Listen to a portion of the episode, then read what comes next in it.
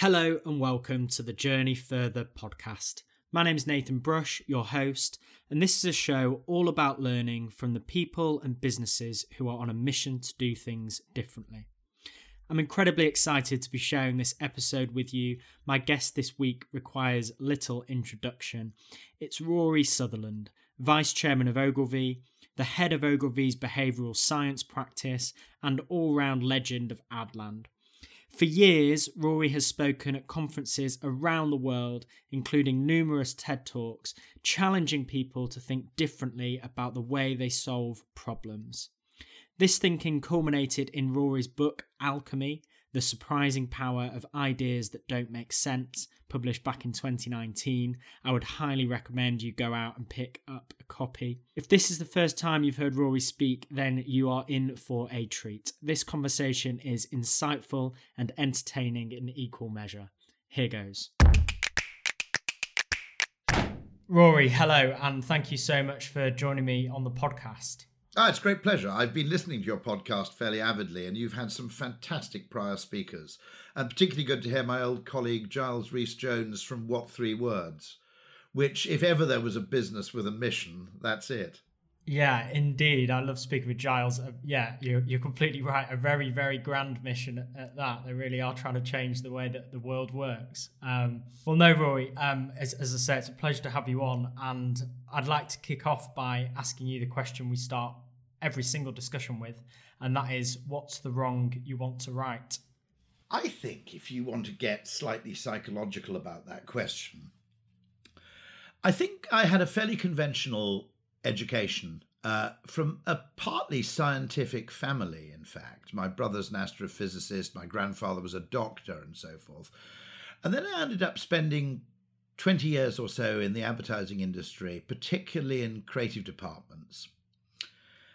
And what I noticed after about, well, I, th- I think I noticed it more or less when I first arrived, but I particularly noticed it 5, 10, 15 years later was that there's an approach to problem solving uh, in advertising, the creative approach to problem solving, is completely underdeployed elsewhere.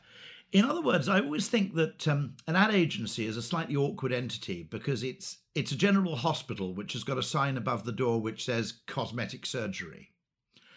And we've got this incredibly valuable creative talent and creative approach, which becomes kind of almost instinctive in solving advertising problems. And my great mission, I think, is to see that same approach deployed far more widely for the solution of completely different problems, in, for example, everything from public policy to uh, business to understanding how capitalism really works, to be honest. And I think that um, creativity is deployed far too narrowly. That's probably my great uh, beef which is that essentially decisions get taken by highly rational people on the basis of, you know, uh, rational sequential logic. And then at the very last moment, they'll deploy it to, you know, they'll add a few creative people to add a few little bells and whistles to a framework that's already been designed. And I think in many cases, this is the wrong way round. And the very simple way, if you want me to sum it up in a sentence, I think there are far more great ideas out there that can be post rationalized than there are great ideas that can be pre rationalized. And if we confine ourselves only trying those things which make sense in advance, uh, we're limiting the solution space massively. No, that's really interesting and, and very well put. And I guess this is a, a, complex question to answer, but I guess how how do you think that that creative thought process ended up getting siloed so much to just like oh that's an advertising f- function rather than as you say something which would have huge value being applied more broadly. I mean we're partly guilty ourselves. If you look at the history of the ad agency it made its money really through commission.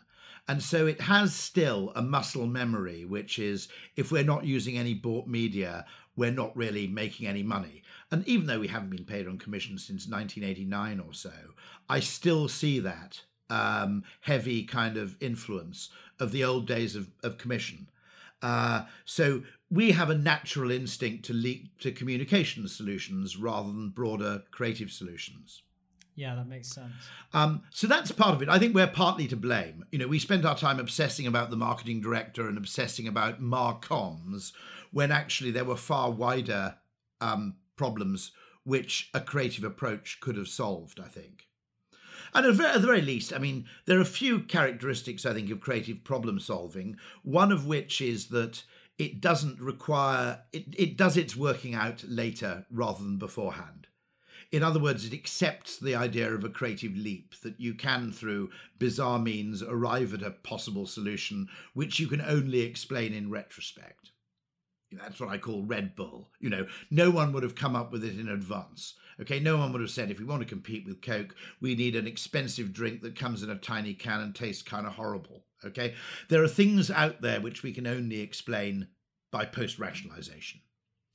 Yeah. And the creative approach accepts that. The other interesting thing I noticed with the creative approach is that in a complex system environment, um, and you can actually prove this if you're involved in complexity science, the opposite of a good idea can be another good idea.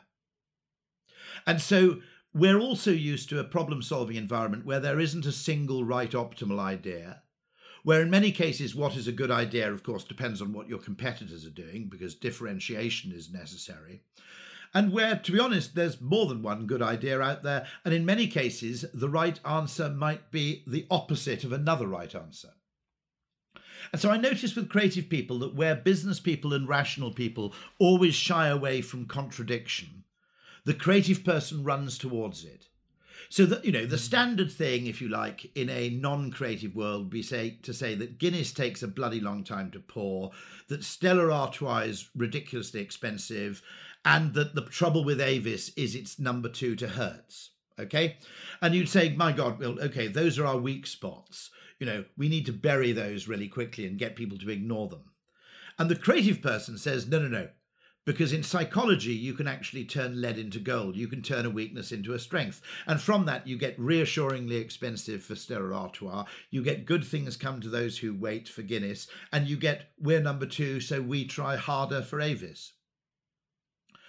And I think there's something there which is that the natural creative mind is deeply annoying to the highly rationalist mind because you're always looking in places and talking about things which to the rational sequential mind seems deeply irrelevant or to be honest counterproductive or counterintuitive but that's the whole point you know, I mean, with mm. Red Bull, it tastes disgusting, comes in a tiny can, and it costs a fortune. Those are all terrible things in a drink, but they're brilliant things in a drug. If you flip the context, the same thing that you always thought of was a weakness can actually become a strength.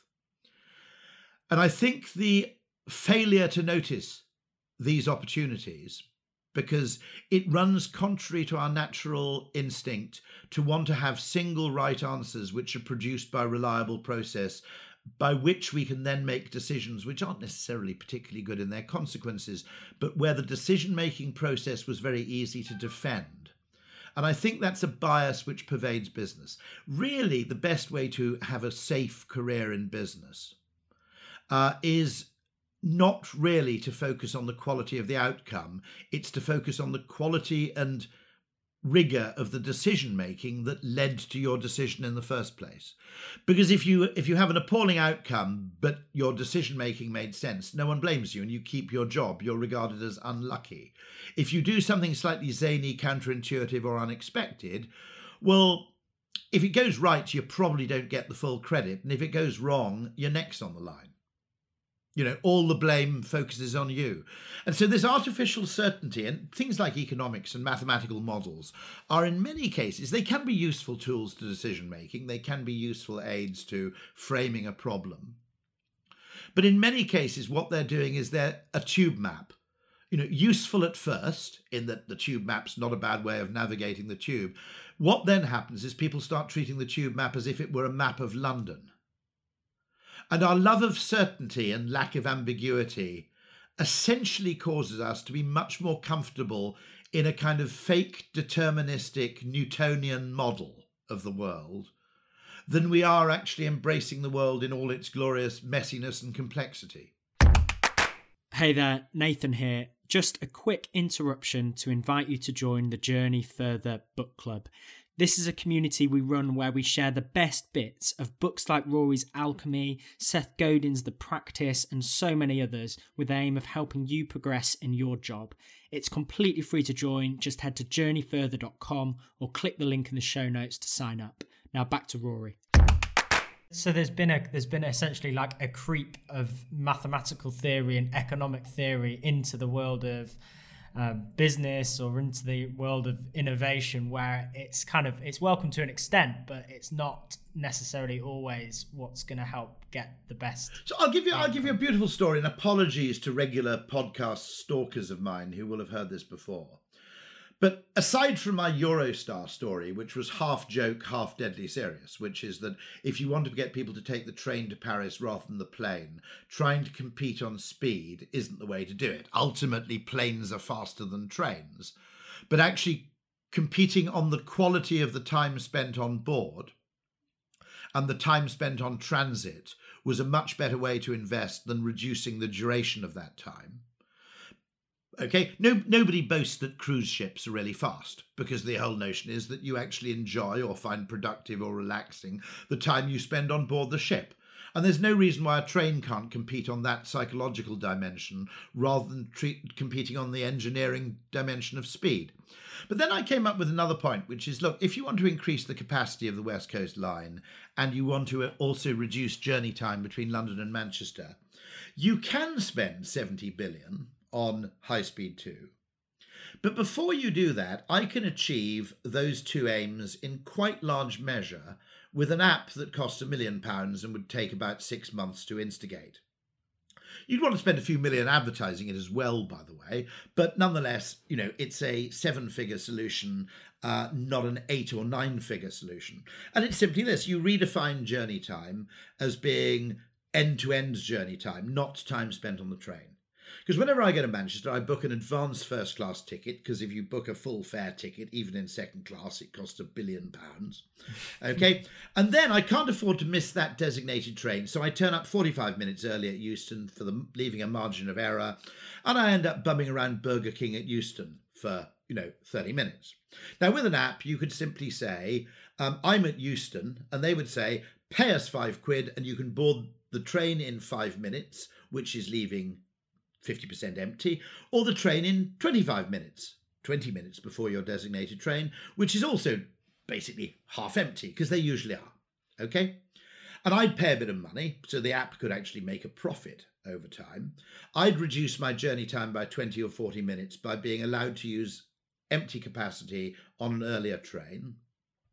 Okay, they'd also massively increase capacity because I don't want to get into the whole detail of, of rail travel, but allowing people to leave early on empty seats is a capacity increasing thing. EasyJet will do that. If you turn up insanely early at the airport and they've got seven free seats on the flight to Luton, they'll let you fly back to Luton early because now they've got a second chance to take passengers on the subsequent journey in the seats that you've now vacated. And you know, if you look at the evacuation of the American embassy compound in Saigon, right, every helicopter left full.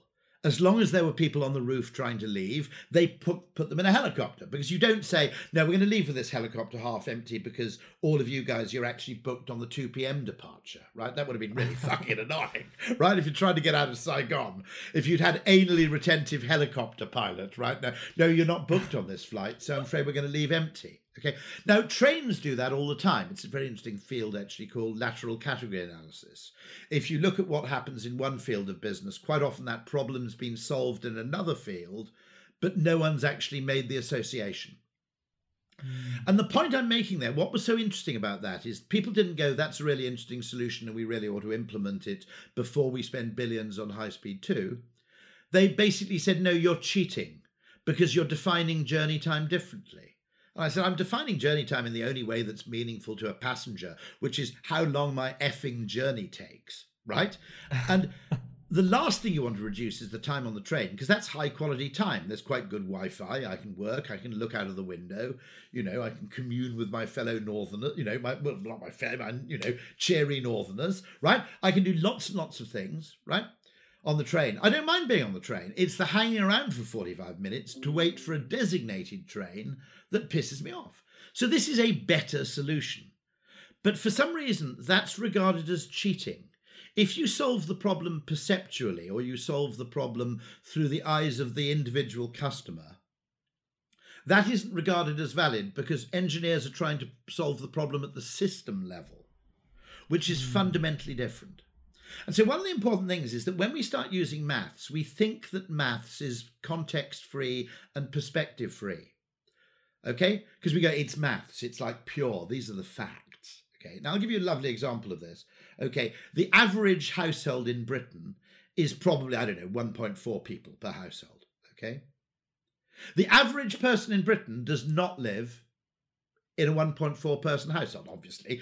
Um, but actually, the average person in Britain probably lives in a three person household because far more people live in bigger households than live in one person households. So, in quite a lot of cases, and this is important, by the way, with things like um, wealth inequality, because people, not, not wrongly, get upset about uh, wealth inequality. But if you look at the statistics, they're comparing the, the poorest 10%, let's say, in 1990 with the poorest 10% in 2000 with the poorest 10% in 2010 okay and they're saying look this group of the population haven't got any richer. But they're not the same people. Okay some of them are and those are the people you should concentrate in the people who are in the poorest decile of the population for 15 years in a row they've you know they've patently got stuck somewhere but actually a trainee barrister who may be heavily in debt can technically be in the poorest 20% of the population. No one would think of him as poor because he's chosen to spend up front for the benefit of long term prospects. Okay. I mean, a lot of students are probably you know, objectively extremely poor, but you wouldn't think of someone with a first class degree in physics as being skint because he's got skills which he can parlay into future salary.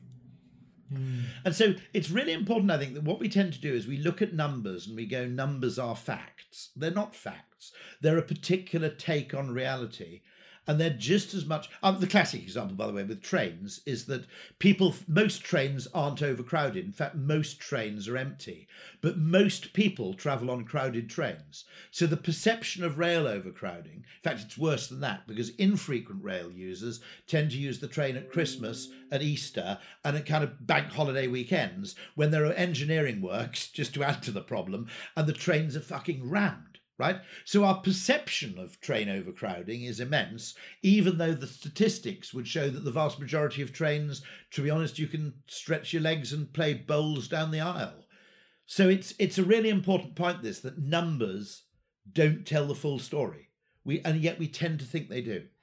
Yeah, and it's it's interesting like those examples which you're talking about there about the about trains or about wealth inequality. It's like our our government's any better set up to try and adopt this more um, sort of imaginative route, problem solving route than businesses are, or a government's facing exactly the same challenges. Uh, governments are wor- governments are worse because the, governments are worse because they don't have a marketing function. And we forget that about the marketing function. We've devalued it into being a comms function. But when you look at a business or an experience, through the eyes of an individual customer. You see different things, and different things take on importance compared to when you um, see the business through the eyes of a balance sheet. Because I think this whole question, the marketing function, which government singularly lacks, causes it to rely excessively on lawyers and economists who tend to have top down solutions involving compulsion or incentives. Um, and other people, this is Richard Thaler, who actually won a Nobel Prize for Economics. He said the way government works, he's talking about Washington, but it's the same here, is it's a bunch of lawyers who occasionally take advice from economists. Anybody else interested in helping out the lawyers need not apply. And there are two problems with that. One of which is you look to compulsion or incentives before you look to voluntary persuasion, which seems to me the wrong way round. You should only use compulsion or incentives when you can't persuade people to do the thing by providing information or reasons or exhortation or, you know, sweet talk or whatever it may be. Social pressure, social proof, social norming. There are lots of tools you can use before you have to drag financial incentives into the game. Um, that's the first point. But secondly, it also causes them to see the world in a particular way. And it doesn't see the world as it's experienced by an individual uh, over time. I'll give you a lovely example of this, which is I, I want to buy an electric car. And so I thought, well, before I buy an electric car, I know which of the two cars I'm one of the two cars I'm going to buy. Let me install one of those charging posts at home because I don't want to get home buy the car, find I can't have a charger installed, and end up with the next, you know, two years having a bloody cable coming through the bathroom window, right? so I ring them up. They say there's a subsidy for installing a an electric charging post for an electric car. I said, "Oh, great. Okay, I'll have the subsidy if you don't mind. So that saves me three hundred quid. Okay, come round and install it." They said, "No, to get the subsidy, you have to prove you own an electric car." And I said, "Look, you dickwad." I want to get the charging post, then I'm going to get the car. If you could actually incentivize people to get electric charging posts at their home and you got them to pay a few hundred pounds for it, you'd have no problem selling electric cars because if you spent 200 quid getting a charging point for your car installed outside your house, you're going to feel a bit of a dickhead buying a diesel, aren't you? Right? Mm. So this whole thing is a failure. They have an incentive for buying an electric car and they have an incentive for buying a charging post but actually, the incentives operate in a sense the wrong way around. It's catch 22. And that's that's the classic thing that would arise when you see like a state, or you see like an economist, or you see like a lawyer.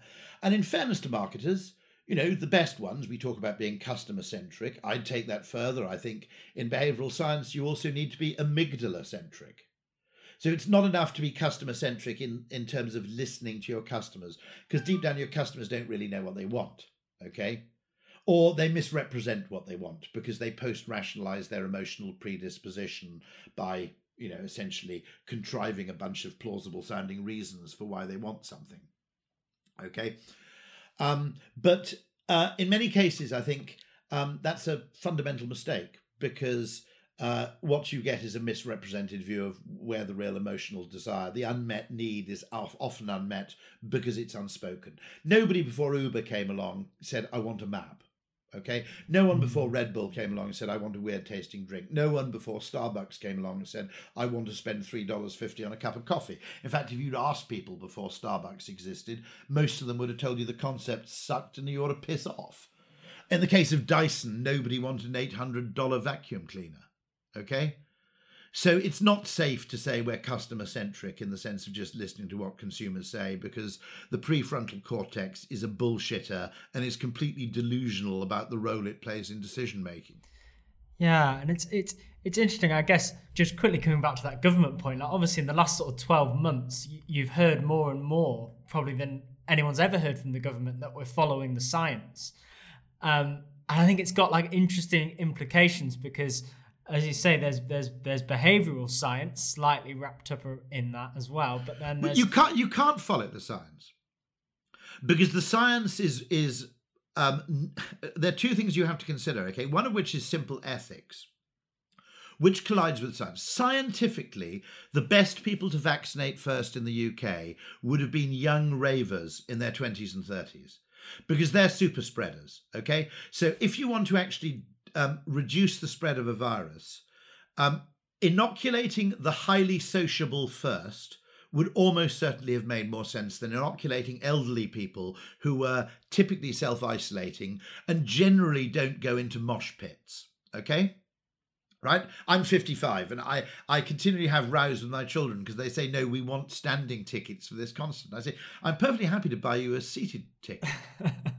And they said, no, no, no, we want standing tickets. I go, why would you prefer standing tickets? Are you fucking insane? But of course, if you're 19, that sort of stuff is fun. It's sheer hell if you're 55. Okay, I, I really miss the fact that Glastonbury was cancelled because I derive a huge amount of pleasure every year from Glastonbury so by the knowledge that I'm not going.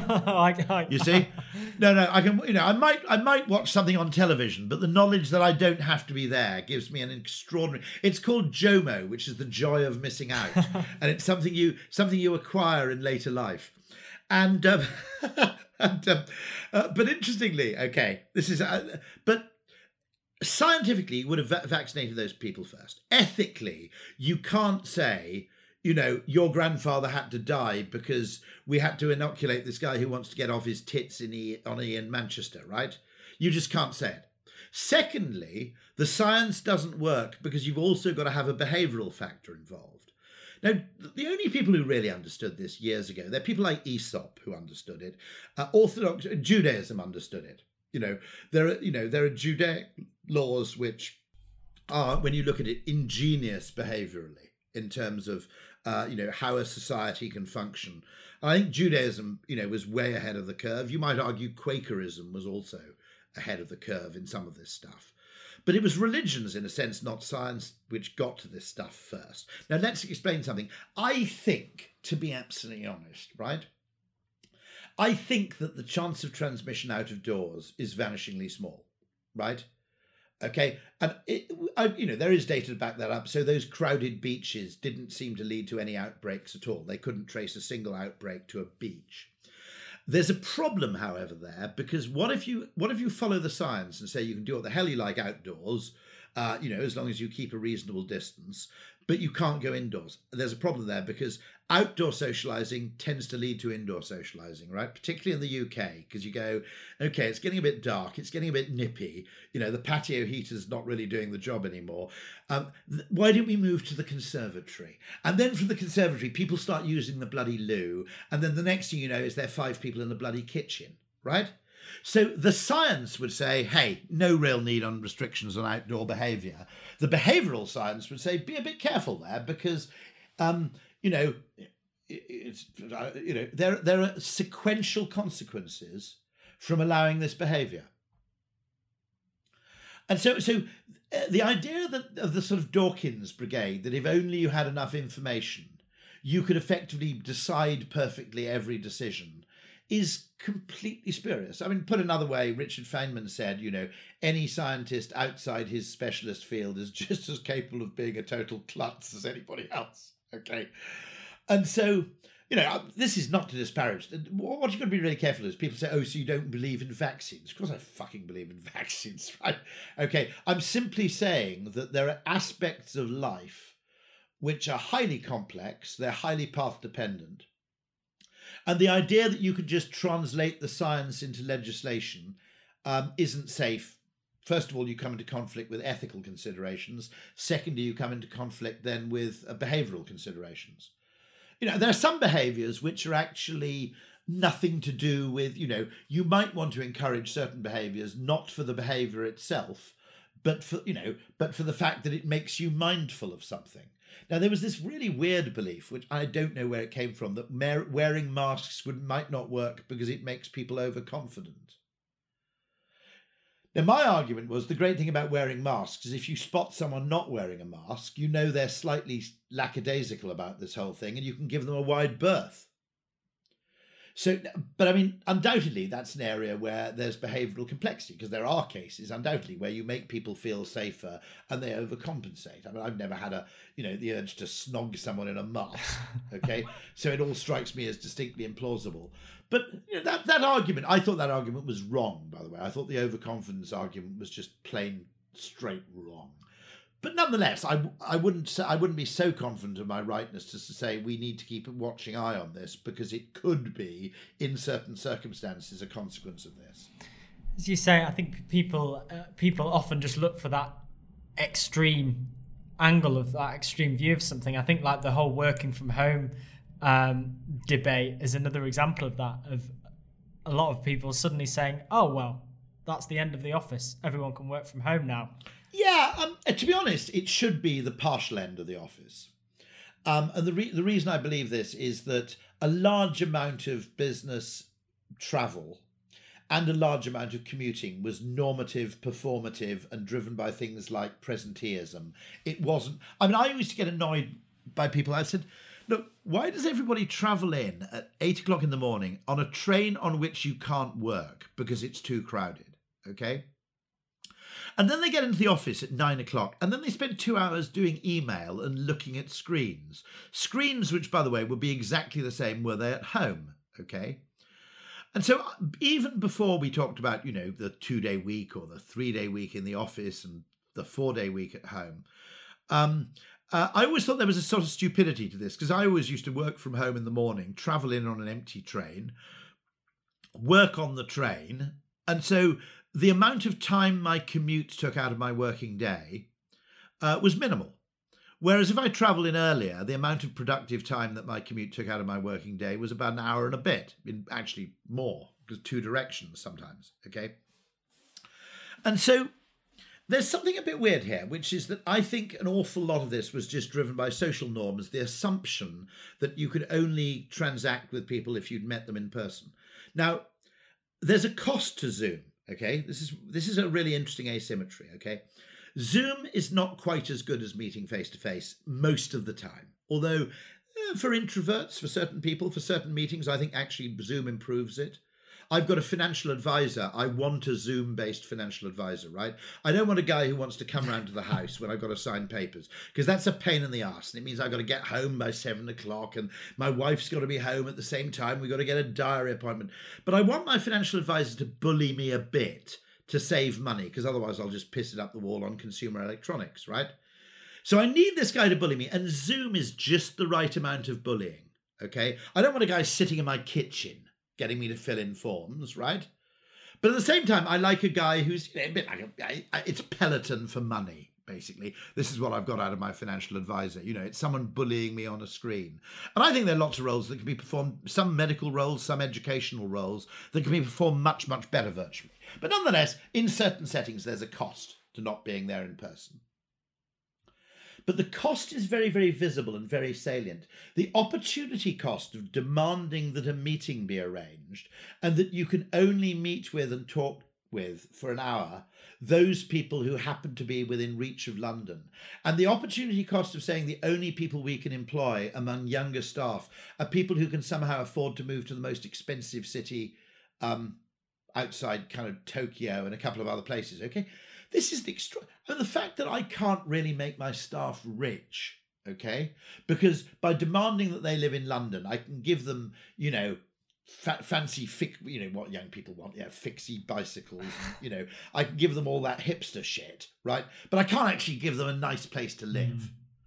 Which they own and in which they bring up a family. Okay, that's a huge opportunity cost, and we're not factoring this in because we we just took the cost of London as being a given but if I pay a member of my young staff who lives in London, okay, if I pay them a pay rise, 50% of, of it goes in, well, 40%, 50% goes in tax.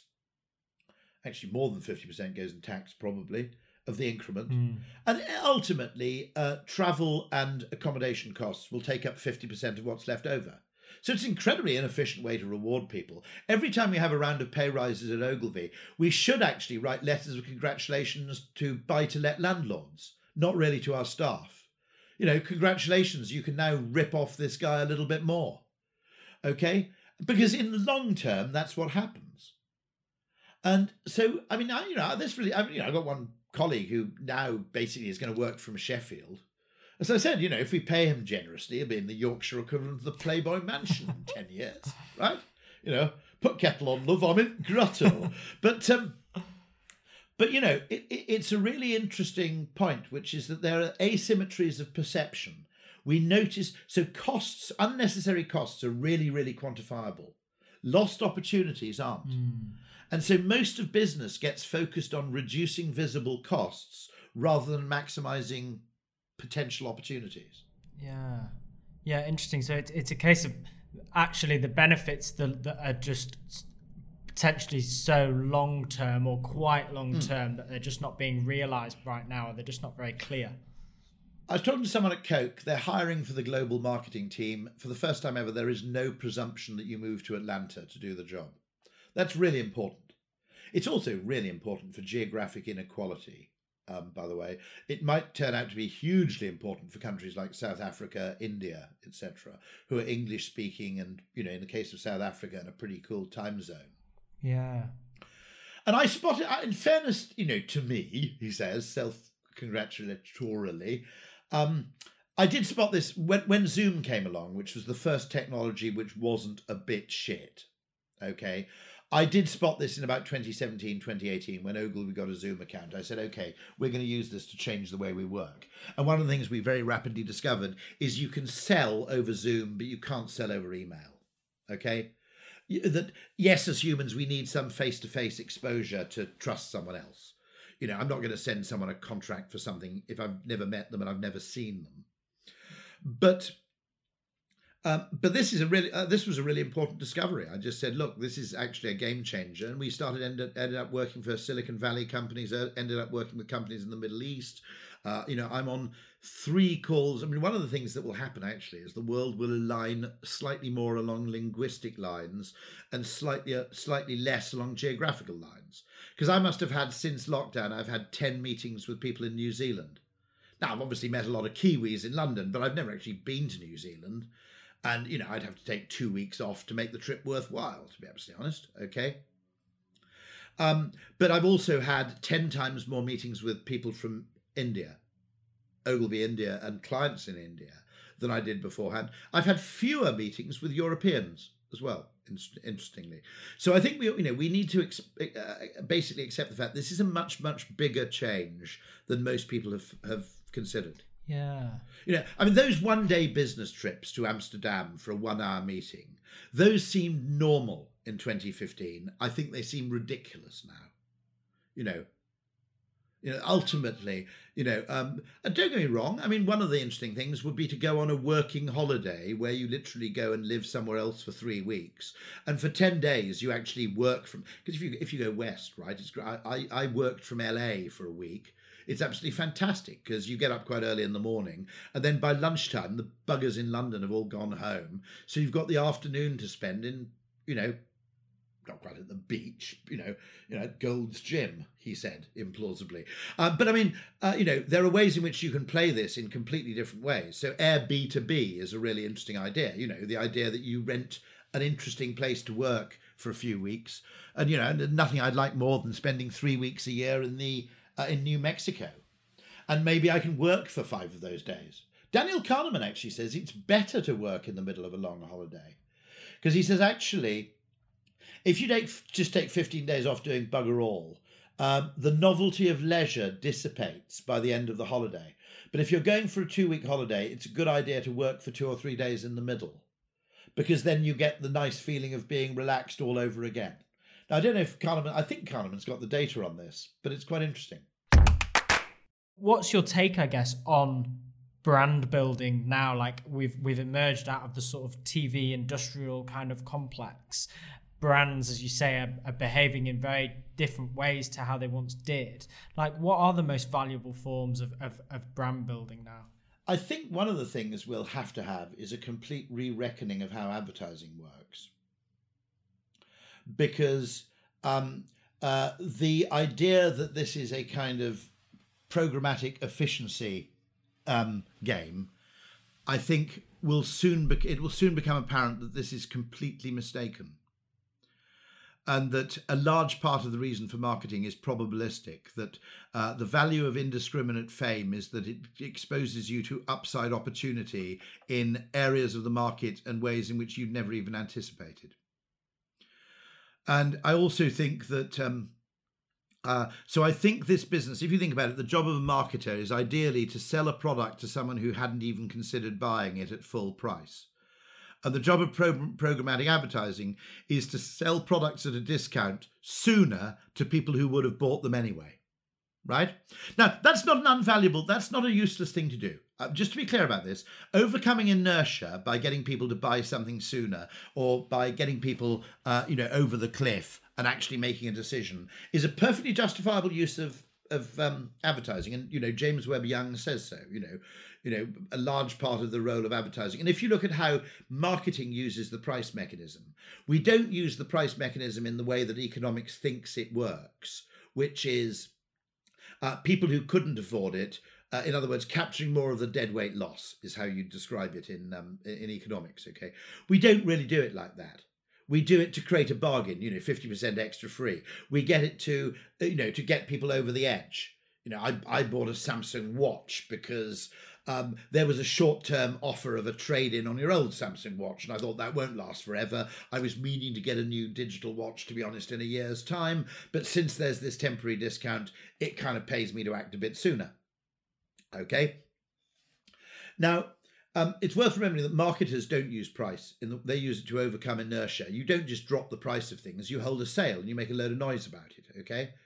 You don't just drop the price and allow people going in to say, well, previously, um, you know, um, that purchase would not be utility maximizing, but now it is. It doesn't work like that. Okay, you use it to generate behavior and to overcome inertia and to, you know, to some extent, pay maybe to compensate people for trying something different, you know, or to get people into a habit. Those that's how you use price in marketing. It's very very different from the way in which economics thinks it works. Mm. Um, but I think there has to be a total reckoning of the value of things like fame and um, uh, the value of scale. Because if you're only doing this kind of programmatic marketing, uh, what you're doing is you're pursuing efficiency, but you're in many cases getting trapped in a local maximum. And this is, I think, I, I think that, that that that idea of marketing is just hitting the right person at the right time with the right message, as though you can know. Okay, is basically something that makes sense but doesn't really work. Hmm. Okay, so really important phrases. Okay, Chris Graves, partly my colleague, is responsible for this. Just because something makes sense doesn't mean it's true. Okay, and just because something makes sense doesn't mean it'll work. All right, and just because something doesn't make sense doesn't mean it doesn't work. It might just work in ways that you can't quantify, or ways you can't predict, or ways you can't explain. So a large part of fame works in ways that you could never quantify. You know, if you're the chief executive of Rolls Royce Aero Engines, I was at school with him actually, Warren East, um, and you um, uh, and you ring up somebody, they'll call you back, right? If you got a call from him, you call back, right? Now you can't quantify the value of that, but if I get a call from someone at Zog Enterprises, okay, I don't call back right? Now you can't actually put a value on all those things. The fact that you know that trust in the meeting is treat, taken as much more as a given you demand far less legalistic all those benefits that arise from trust and fame and the fact that you've invested in your brand reputation and you're clearly reputationally vulnerable or fragile through having invested this money in advance. You can't really quantify the value of those things but just because you you can't count it doesn't mean it doesn't count to paraphrase Einstein, supposedly.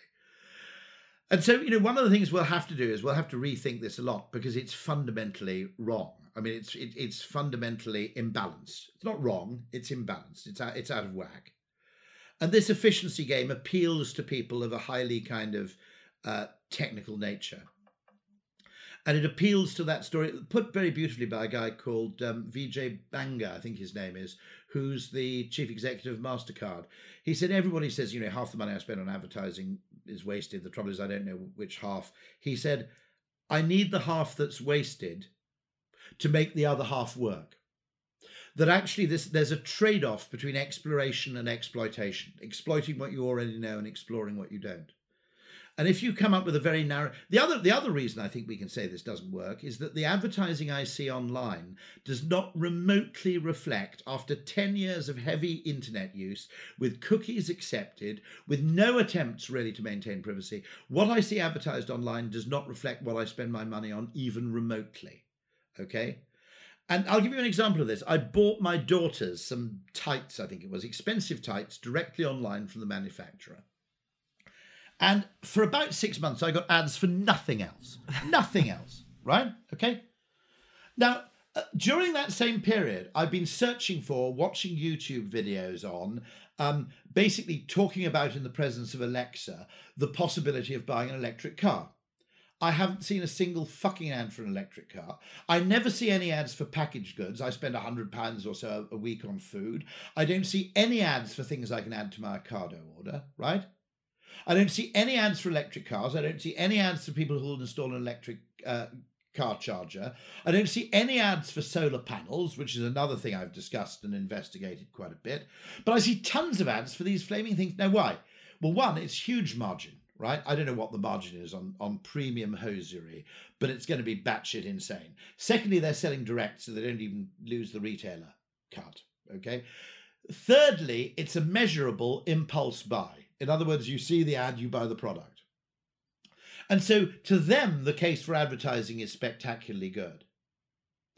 But because of this obsession with direct and immediate measurability and the speed of the um, uh, uh, the speed with which the response follows on the heels of the stimulus, things like tights and fashion and women's fashion, which are impulse buys with a very high margin, okay, uh, where you go straight to the retailer and buy the product advertised, in a measurable way, when those three things are in combination, okay, high margin, high degree of impulsiveness, and a high degree of measurability, you'll get an insane level of over advertising.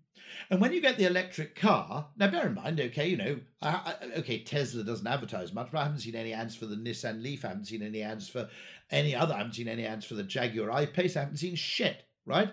I've done everything I can. The only people who get it a bit right, YouTube at least, presents me with a lot of electric car films to watch every time I go on YouTube. Okay, so that's that's working. But this whole fucking um, holy grail of personalization isn't working, is it? Right?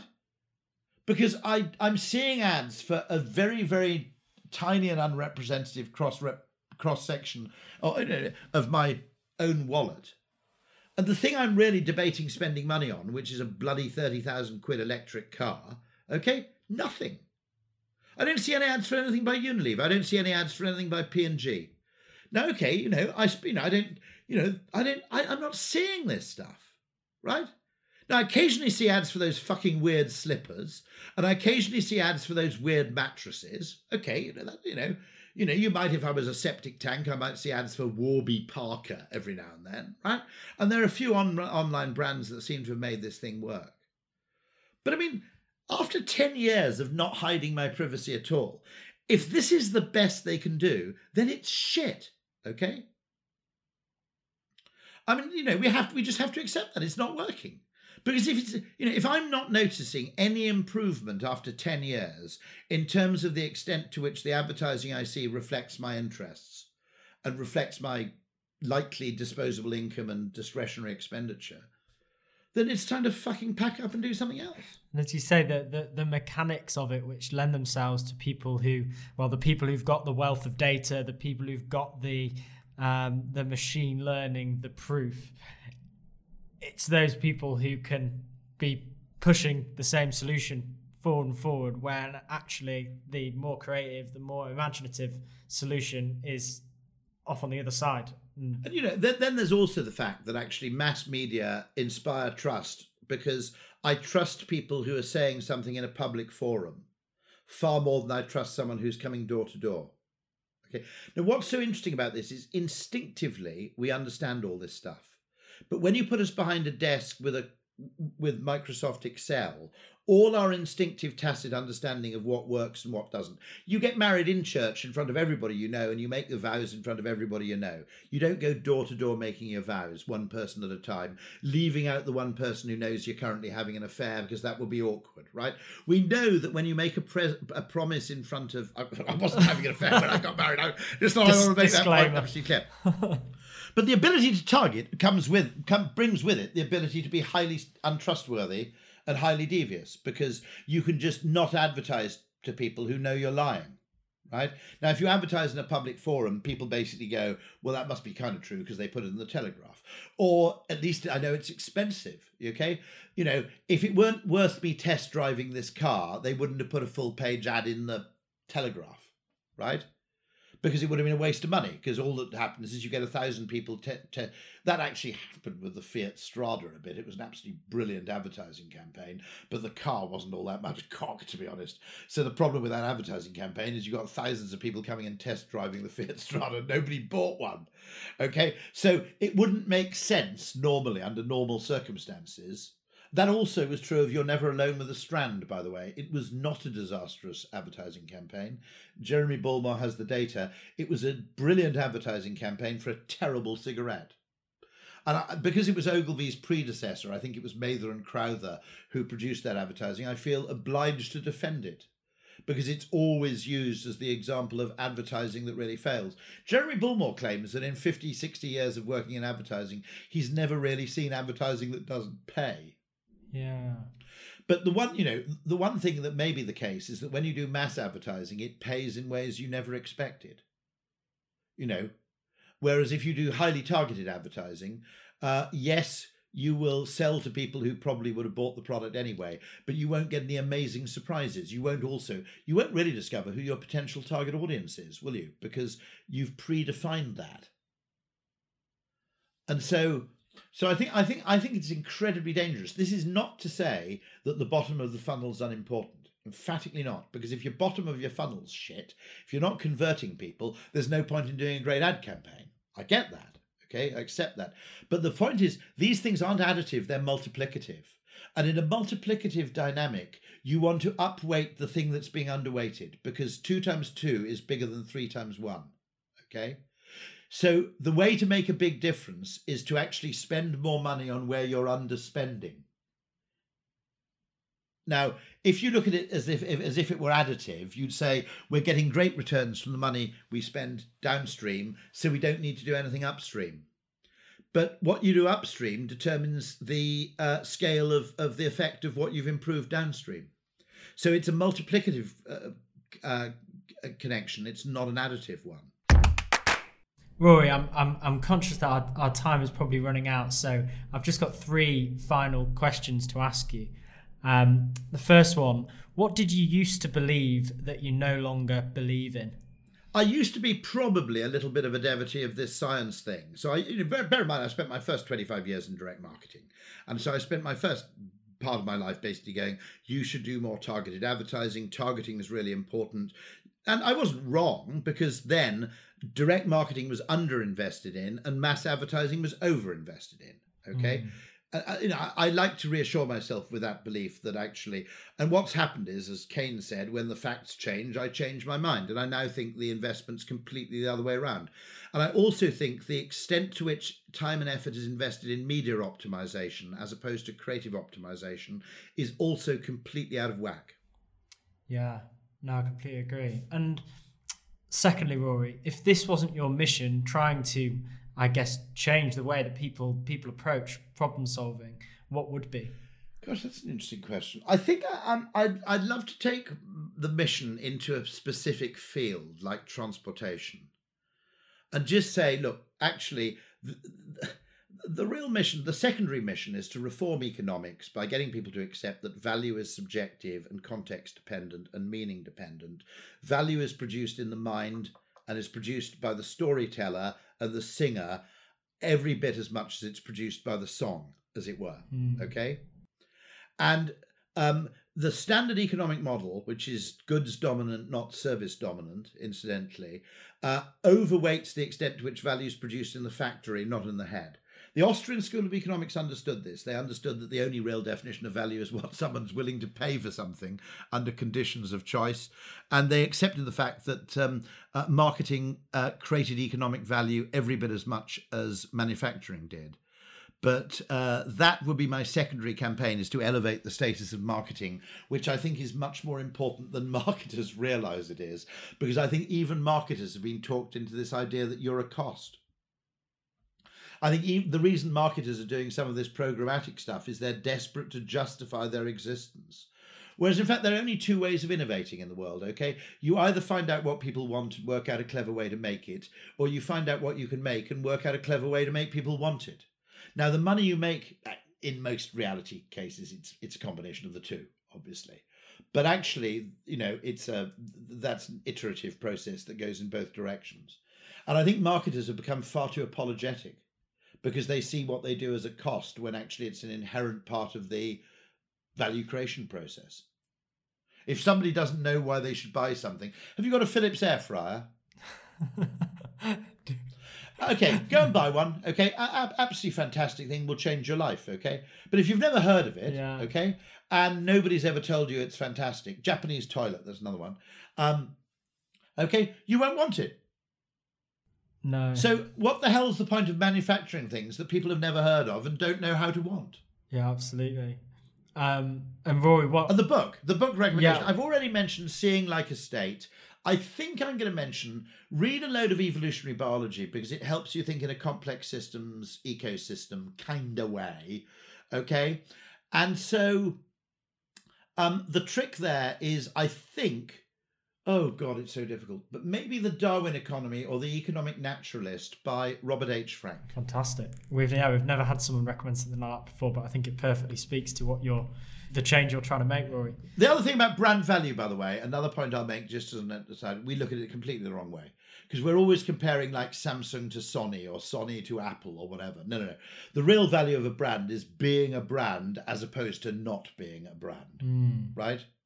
And so we spend far too much time anally focused on um, the value that you can generate uh, by getting people to switch from, you know, the Holiday Inn Express to the Hilton or vice versa. And the real value is uh, the fact that because of those hotel brands, you can confidently book into the night knowing that the experience is not going to be totally dire. Okay, so the principal brand value of brands to consumers, in my view, is variance reduction. It's I know I'm going to get something which is somewhere between okay and great because I don't want to take the risk of spending money on something that turns out to be a crock of shite. And so I think brands are a very, very valuable heuristic proxy for tolerable product quality. So on that basis, is is like Airbnb like overvalued as a brand on that basis because it, it, it lacks some of the the consistency and the like oh i'm sure that i'm going to get what i'm paying for here or yeah interesting. I mean the rating systems are not nearly as good as economists thought they would be okay? Because you can game the system uh, a lot of information gets lost okay? Um uh, and so this idea that you wouldn't need brands because you have ratings hasn't really proved to be true and i think ratings in some cases are highly misleading and undesirable by the way um, and so, yeah, I mean, economists wanted a brand free world because through their model of the world, they see brand preference as irrational. Looked at through a different lens, which is the consumer's own lens, brand preference, which is variance reduction in outcome, is a highly rational approach. There we have it. Thank you so much to Rory, and I hope you enjoyed listening to that. If you did, please do leave a comment or a review in your podcast app. It would help more people discover the podcast, and I would really appreciate it. Up next week, we have another fantastic guest, Professor Cal Newport, speaking with my colleague Isabel about his brand new book, A World Without Email. Can you imagine that? It sounds fantastic. That is a great conversation which you do not want to miss. Hit subscribe, and you will be the first to hear it. See you then.